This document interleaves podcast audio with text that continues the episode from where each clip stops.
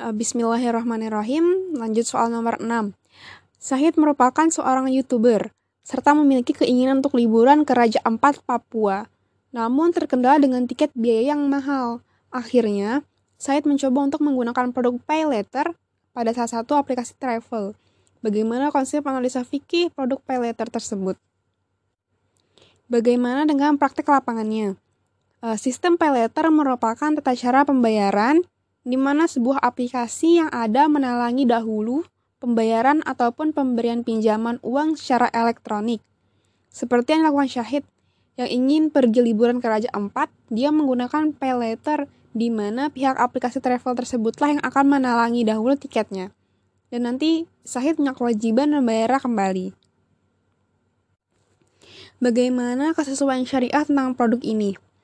Mayoritas produk pay letter ini menggunakan syarat tambahan di awal, di mana platform akan mengambil keuntungan atau sama dengan utang dengan manfaat yang mana termasuk dalam riba.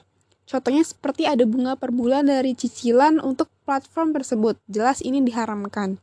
Namun, jika penggunaan konsumen melakukan sewa jasa terhadap produk pay letter ini, di mana platform travel ini menjadi perantara agar konsumen dapat membeli tiketnya. Atau sama dengan akad ijarah, maka itu boleh. Dan tentunya tanpa ada syarat tambahan pembayaran apa pun. Lalu bagaimana dengan uh, adabnya? Seperti yang telah dikemukakan sebelumnya, jika terjadi syarat tambahan yang mana termasuk riba, maka ini tidak sesuai dengan adab dan etika bisnis Islam, kecuali akad yang dipakai itu akad ijaroh atau mencari utang dengan prinsip jualah, maka baru sesuai dengan adab dan etika bisnis Islam yang mana terdapat dalam firman Allah Quran surat Al-Baqarah ayat 278. A'udzu billahi minasyaitonir rajim. Bismillahirrahmanirrahim. Ya ayyuhallazina amanu taqullaha wa zaru ma bakiya minar riba. In kuntum mu'minin. Yang artinya, Hai orang-orang yang beriman bertakwalah kepada Allah dan tinggalkanlah sisa riba jika kamu orang-orang yang beriman Lalu masuk ke dalam kaidah fikih yang berbunyi pada dasarnya hukum transaksi dan muamalah itu adalah hal dan boleh kecuali ada dalil yang mengharamkannya. Bagaimana dengan maqasid syariahnya? Uh, pelarangan pay letter ini mempunyai maksud tujuan agar terhindar dari transaksi yang dilarang dalam Islam, yaitu riba karena ada penambahan uh, bunga cicilan. Apabila ingin menggunakan produk ini dan tidak dalam kebutuhan yang sangat mendesak dan tidak ada cara lain lebih baik uh, tidak usah kecuali uh, bisa dipastikan uh, akad yang digunakan dalam peleter ini akad yang sesuai dengan syariat Islam. Bagaimana dengan akad-akad fikihnya? Yang pertama, termasuk dalam riba fadl, di mana aplikasi travel tersebut menuntut adanya biaya tambahan sekian persen per bulan. Yang kedua, masuk ke dalam akad sewa jasa atau ijarah, di mana platform travel ini sebagai perantara antara konsumen dengan penyedia. Lalu yang ketiga bisa masuk ke dalam akad jualah, di mana pihak konsumen melalui aplikasi itu sedang uh, seperti bilang kepada provider, uh, saya ingin membeli barang A, namun uangnya tidak cukup, maka tolong carikan uh, utangan nanti saya kasih sekian persen dari dana tersebut. Lalu pay letter ini termasuk ke dalam akad tijari yaitu segala macam perjanjian yang menyangkut profit transaction uh, yang merupakan akad dengan tujuan mencari keuntungan. Hal ini sesuai dengan ketentuan DSN MUI nomor 110 garing DSN strip MUI garing nom, garing 9 garing 2017 menyatakan bahwa setiap akad jual beli wajib memenuhi rukun dan syaratnya. Salah satu rukun dan syaratnya adalah tidak boleh membuat persyaratan kewajiban membayar denda jika pembeli terlambat membayar angsuran karena termasuk ke dalam riba. Dalam standar AOIV, menyatakan bahwa pemenuhan manfaat harus bersifat dibolehkan dan manfaat harus sesuai dengan syariah.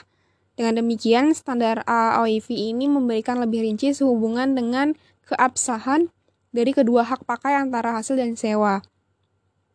Hal ini memastikan bahwa ijaroh hanya menandakan pengaturan tersebut di mana kedua hak pakai hasil dan pengembalian yang diperbolehkan oleh syariat. Hal ini sesuai uh, diatur dalam pasal uh, 1754 sampai 1773 KU, KUH Perdata.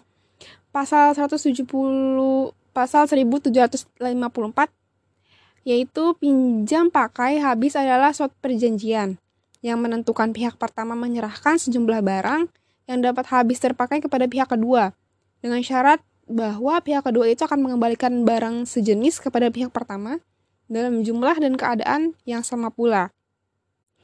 Lalu Saatul Aulia eh, DKK tahun 2021 Penelitiannya yang berjudul Tinjauan Hukum Islam Masyarakat Muslim terhadap penggunaan produk pay letter Traveloka, Jurnal Hukum Islam dan Perundang-undangan Vol 5 nomor 1.